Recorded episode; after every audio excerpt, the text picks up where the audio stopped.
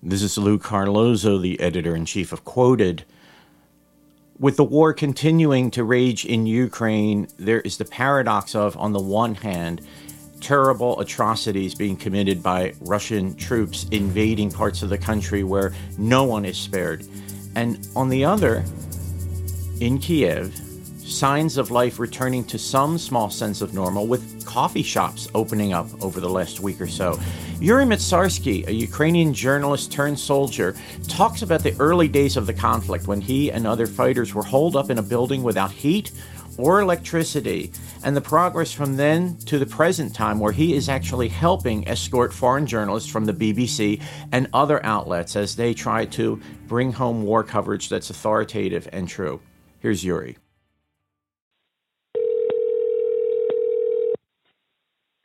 Hello. Hi, Yuri. It's Lou Carlozo from Quoted. How are you? It's uh, okay. That's that's okay. That's okay. Better when when the, the people in uh, in Mariupol or in Kharkiv or in Sumy.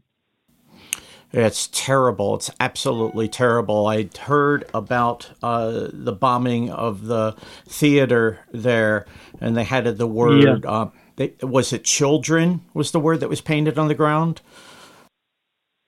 Yeah, there are a lot of children, there are a lot of women, there are a lot of uh, elderly person in this underground. So you know where where I mean the Russians were doing the same they did in uh, in Syria.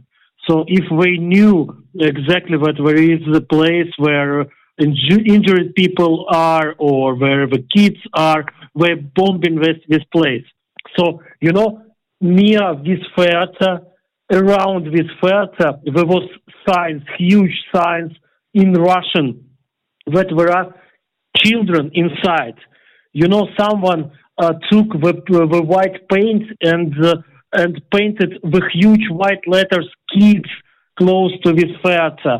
So the guy who was who who was uh, you know uh, throwing the bombs uh, from his plane he saw for sure for 150 percent he saw that there is a sign children and he bombed it. You they did it in syria and now they do it in in ukraine. They're targeting civilians so i don't know what what to say more about about them. It's you know it's it's some kind of brutes where where you know they're behaving just like nazis just like maniacs it's absolutely true. There's no doubt about it. Now, the last time I talked to you, are you still near Kiev? I'm in Kiev right now. I'm in Kiev. We are still in Kiev with my platoon. We are holding the position inside the, uh, the Kiev, inside the city. And uh, from uh, since the last time, there is no any changes in our position. That's incredible. You're putting up a brave fight, holding off the Russian troops. Give me a sense of what's going on on the ground. I know things have changed even since the last time we talked a week ago. Yeah, there are a lot of changes. First of all, uh, you know, economic life is um, is returning to Kiev. Uh, even a week ago, you know, there is no any uh, any uh, coffee shops or any uh, restaurants uh, uh, in you know in business. There are only few huge supermarkets or drugstores with you know with huge lines near it. now, as I can see, the business is returning to, to the city. the footwear shops, uh, uh, the coffees, uh, the coffee shops, the restaurants, the taxi drivers, even the janitors are returning to their work, and um, every day more and more people can be seen on the streets. And at the same time, at the same time, there are still rockets uh, targeting civilian districts in Kiev. There are still um, artillery barrages targeting civilian objects, civilian districts in Kiev, and uh, there are still a lot of saboteurs uh, um, trying to do uh, their worst inside Kiev, and uh, you know uh, there is still a lot of there is no less danger uh, in Kiev since last week or since two weeks ago. So it's it's the it's the same level of danger. It's the same level of you know of uh, enemy activity around the Kiev and enemy fire inside the Kiev inside Kiev. Wow. Give us a sense of what your life is like. Are you at home? Are you uh, sleeping in a bunker? Do you get much sleep? What has happened to your routine? I'm living with my platoon. We uh, we took the position on the second day of the war uh, in one of um, non-residential building. So it's some kind of uh, uh, evacuated business building. So we took our position where I can't tell you exactly where it is because it's you know it's it's you know it's a secret information.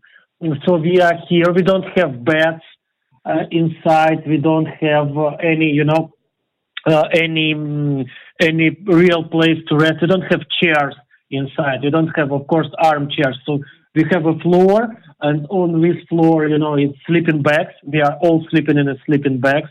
Uh, first two or three days was really horrible because it's still it's still cold in Kiev and uh, it's still sometimes snowing in Kiev and it was so cold in this uh, in this building so I was walking uh, I was walking up a few times uh, at night because of cold you know because my my teeth are squeezing uh, because of this cold but now it's much warmer now because the guy who owns this building uh, he now somewhere in in our place, not in Kiev. But we managed to to find him, and he from from the distance he uh, he turned uh, on the warm in uh, the heating in our uh, in our in our place, and also he turned on the electricity. So it's now it's much better, but we are still living on the floor. We are still sleeping on the floor, but it's okay. Uh, you know, we, I, I, I remember that uh, only three weeks ago it was much, much worse situation. Which it was really, really freezing cold. We were sleeping uh, in all the all the clothes we had in the sleeping bags, but we uh, we could not warm ourselves. It was uh, really bad. Uh, because I was a journalist before uh, before the war, and my commandment uh, discovered it. Uh, I'm also in charge of, uh, you know, of guiding foreign reporters who are uh, visiting Kiev. So every day I have my territorial defense duties, and also I have my duties as a guide and as a fixer for a foreign journalist. So only only uh, hour ago or even less, I was, uh, you know, guiding the British journalists uh, through our checkpoints, through our positions. I was telling them about what's going on and managing to uh, arranging interviews with uh, with uh, my colleagues, with my comrades uh, from the territorial defense units. That is absolutely incredible. And was this a BBC journalist, or what outlet were they from? Yeah, it was BBC journalists, and there are also a few other crews, not only from Great Britain. Uh, uh, you know, since the war began, uh, today uh, today is my anniversary. Today uh, I am for for three weeks in the army. Wow! And uh, from the from the third day or from the fourth day, uh, I'm also in charge of uh, working with uh, with foreign journalists. What at the time, as soon as our commandment discovered that I was a journalist, from from that moment, I'm also in charge of of this of this work. So it's almost three weeks I'm working with uh, foreign journalists. It was dozens of foreign journalists from all over the world coming and coming, and I'm really really appreciative for for, for it because you know we need to, we need uh, them to to to tell the story of us, to tell the truth about what's going on. So we, I worked with the guys from Greece. I worked with the guys from Portugal. I worked with the guys from Brazil. I worked with the guys from uh, uh, from uh, United States, from Great Britain, from uh, uh, from Poland, from uh, Czechia, and I really really appreciate them for for coming and for covering our stories and for trying to to do their best to help Ukraine in our fight for freedom and independence. Absolutely. And to that end, I think the entire world is shocked. There have been stories in the American media about how the Russian military has just failed to advance, that frankly, what they have done so far has been an absolute failure. As someone on the ground and within a missiles throw of where the Russian troops are outside of Kiev, why do you think that the war has absolutely not gone their way so far? Uh, as I know, as or as I can, I can be almost sure, they don't, uh, they don't even prepare for a for such a war. I think that uh, Putin and the people around him, uh, they, you know, they were expected uh, uh to be greeted with the flowers uh, and with the cries of uh, of joy. they were expecting, you know, that people in Ukraine cities, in Kharkiv and Chernihiv, or even in Kiev, will be glad to see Russian soldiers on on the streets of these cities. So they totally misunderstood Ukraine. They totally misunderstood Ukrainian people. They were, you know, they were expecting us to to to to see them as uh, you know as some kind of liberators, as they called themselves. They don't they don't uh, expected us to fight them back. They don't expected us to to be ready uh, to to be ready to kill them or to die by ourselves, but not to surrender. So it's you know it's uh, I think it's one of the greatest miscalculations in the whole human history. And Putin did this miscalculation, and people around him, you know, they allowed him to to to to do this miscalculation. I have heard too that by media accounts here that captured Russian troops have talked about they had no idea that they were going to attack. A lot of them were young conscripts. They were absolutely horrified. Have you had the chance to either talk to or hear about stories from Russian soldiers that have been captured? If so, what are they saying? You know, it's uh, it's uh, complete bullshit. You know, because. Uh, Ukrainian intelligence service have intercepted a few hours of uh, um, of telephone uh, conversation of by these people with their relatives or their friends uh, in in Russia. So while we're you know while they're um, ra- raiding Ukrainian cities, while we're raping Ukrainian women, while they're stealing uh, goods from Ukrainian houses and flats, and we're calling their friends uh, to uh, in in Russia, where you know they're presented by themselves just like heroes, or we are, you know, we are just uh, raiding, uh, we are just raiding flats of these goddamn Ukrainians. We are here to to kill them all and to take all their possessions. But after they get into hands of the Ukrainian militaries, they just, you know, uh, just saying all, all, all of them telling all the same. Oh, we don't know what we are doing here. We were told that we are going to some kind of drill. No, guys, you know what are you doing here. You just called your your mothers or just called your brides and telling them how brave you are, raping Ukrainian women and stealing Ukrainian goods and killing Ukrainian soldiers.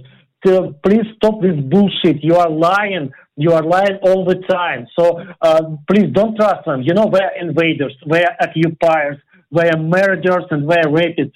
You don't need to hear them. You don't need to, to, to listen to, to, to their lives, to their lives. This is, you know, this is the, I think it's the baddest people, you, the worst people you can imagine. Of course, they're trying to, to, to lie to, to save their uh, to save their skins. Of course, they be lying uh, every time uh, they asked about what I do in in, in Ukraine. So it's it's bullshit. I, for for one hundred percent, it's bullshit. Yeah, it sounds like from your experience covering wars all over the world that this is by the Russian troops some of the worst, most evil war behavior with Ukrainian, pardon me, with Ukrainian women, with property. And you know this because you've intercepted communications. And yet, when they are captured, they become very cowardly. That's what I hear you say. You see, uh, I, for uh, for a few days ago, I talked to one of the colleagues, one of the foreign journalists, that uh, I was um, I was in Mosul in Iraq, during uh, anti-ISIS offensive uh, on Mosul. It was, you know, it was a huge, uh, huge military operation with a thousand of people involved in it. Uh, people from all over the world were, were trying to uh, and we were, we were making offensive uh, on Mosul. It was, you know, local people, um, Iraqi people, Arabic people, Kurdish people. There were there were a lot of uh, people from the United States, from Canada, from European countries, and uh, even ISIS, even these you know these bloody terrorists. They um, they they let people from Mosul and from suburbs of Mosul, civilian people, to leave. They don't use these people, you know, as a shield.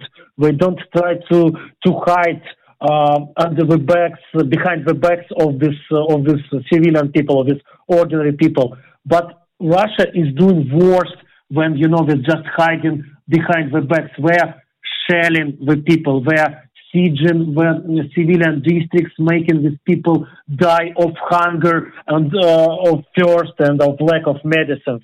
So where, first of all, where uh, this war, this war of Russia is waging against civilian population. That's why we can and we should call it genocide. It's not just a war between one military power and other military power. No, we don't want only, we don't want to, to, to defeat Ukrainian military only. We don't want us to exist at all. That's why we are you know, shelling civilian districts. That's why we are shelling maternity hospital, knowing for sure that there are pregnant women inside, that there are newborn babies inside, because they want us not to exist, you know?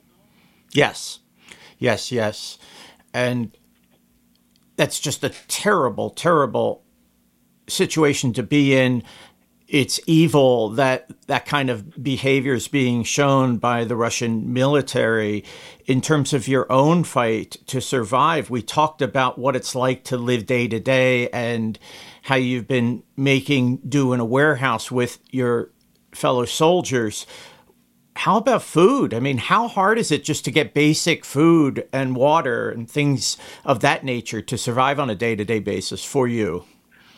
Oh, we have anything, everything we need. You know, we have everything we need because luckily for lucky for us, uh, uh, Kiev is not under siege, so we have connection with other parts of Ukraine. We have connections, of course, not by air but by land with foreign countries, with our friends on the west. First of all, with uh, with Poland, uh, with Slo- Slovakia, with Czech Republic, and other uh, uh other NATO NATO and European countries. Thanks to them, we have anything we need. Uh, uh, in our platoon, we have all the food we need. We have electricity. Uh, our internet and mobile connection is still uh, is still work great. You know, it's it's it's a really big surprise. But you know, we have in Ukraine one of the fastest and one of the cheapest connection, uh, mobile connection and uh, internet uh, connection in the world. It, and it's um, it's still the best and it's still one of the cheapest.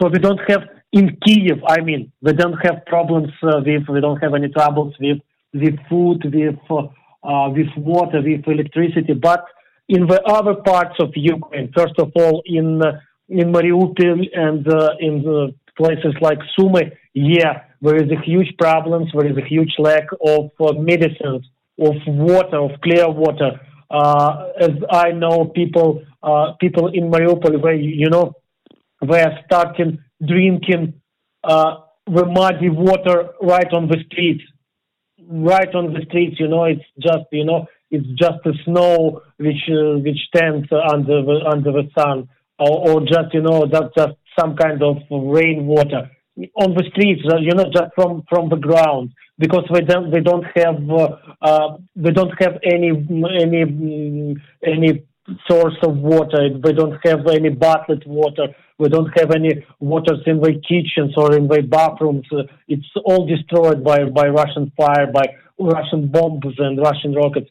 So here in Kiev, it, our case it's much better than cases of people from uh, from Sumy, from Chernihiv, from Mariupol, first of all, from Kharkiv, and from other places. It's really brave and incredible that they are fighting to survive, that your nation is fighting to keep its liberty and its freedom. Someone who I'm sure must be a hero to Ukrainians, and he is a hero here, is President Zelensky. He got a chance to address the U.S. Congress, and the reaction was absolutely incredible. I'm wondering if you've heard anything about this address during the battle and what your reaction might be to it, if so. I'm so sorry. You know, I, I, I was on, on a positions and I was working with uh, with uh, my foreign colleagues, uh, and I don't have time to uh, to read in details or to hear uh, his uh, his messages to to um, the United States Congress. But for sure, I know anything he can talk. I, I knew what he's. I know what he's. You know, he's trying to do his best, and he's doing his best to uh, to protect uh, our country and to defeat the uh, the enemies of ours.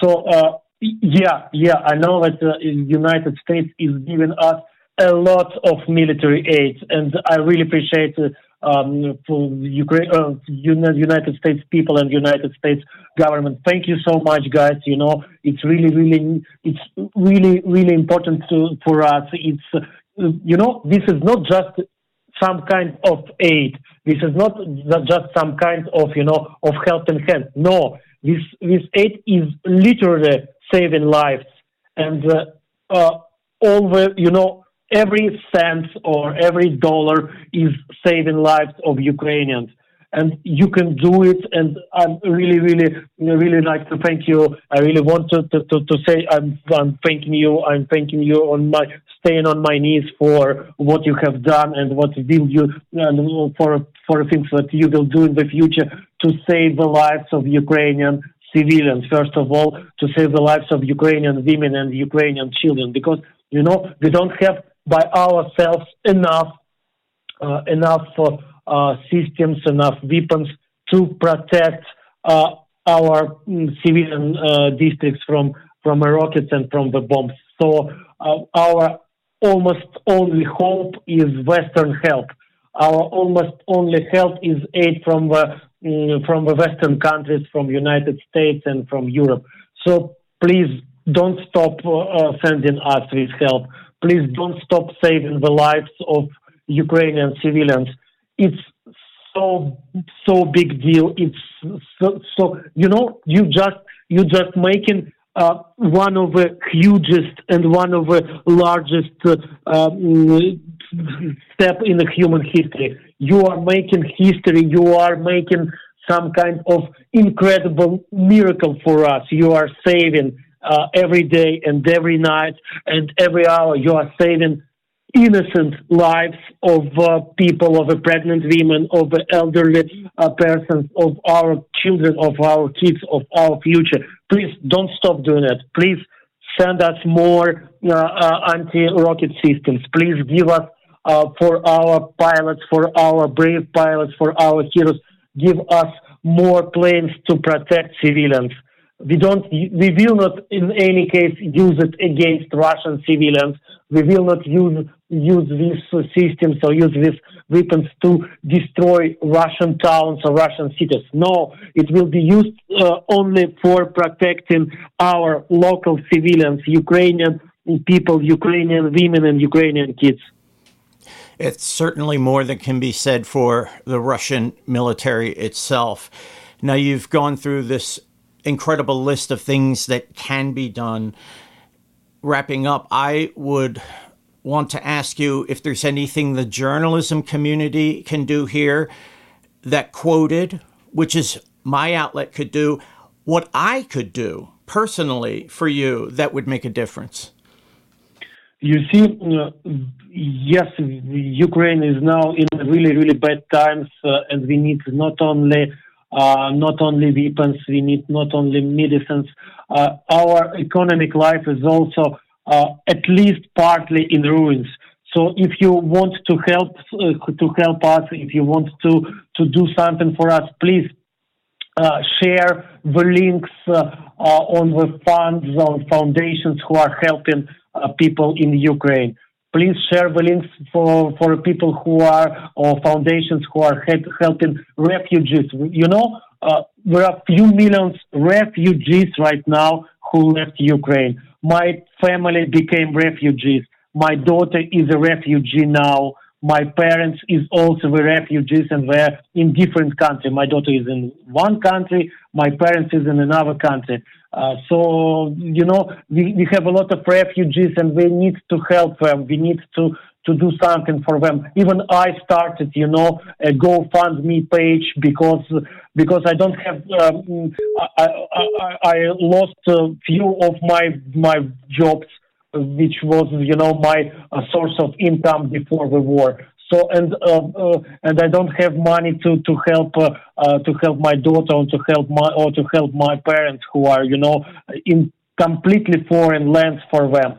So the only the only way uh, for me to help them, I started a, a podcast in English, and with with uh, with with this podcast, I also started. You know, when you GoFundMe page, you can find it. Uh, uh, googling uh, on the go file go go uh, I'm so sorry, uh, fighting, uh, fighting for Ukraine, Yuri Matsarsky fighting for Ukraine. I'm not, you know, asking you to help only me or help. Uh, if you if you can, please help uh, any foundation, please any any person who is in need. There are millions of people in Ukraine or in foreign countries with Ukrainian passports who you know who really need help because of the war, because of the death, because of the destruction which were caused by Russian invasion.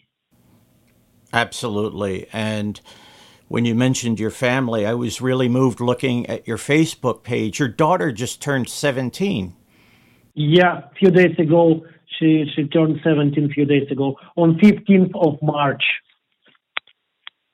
Yeah, I can only imagine what it must be like being separated from her. My daughter is 17 years old as well. She lights up my life. And I wish from the bottom of my heart that you, her, and your family are all reunited. And when Ukraine is victorious, even if I have to fly to Ukraine to do it, I'm going to come over there. I'm going to buy you a beer and I'm going to bring you some blues records. okay, okay. I'm waiting for you. Very good. Okay, Yuri, take care. Thank you. Thank you, Lou. Thank you. Thank you so much for for your help. Thank you so much for your interest in our affairs. Thank you. Thank you. Okay, definitely. We will stay in touch. Bye bye. Bye bye. Thank you. Bye.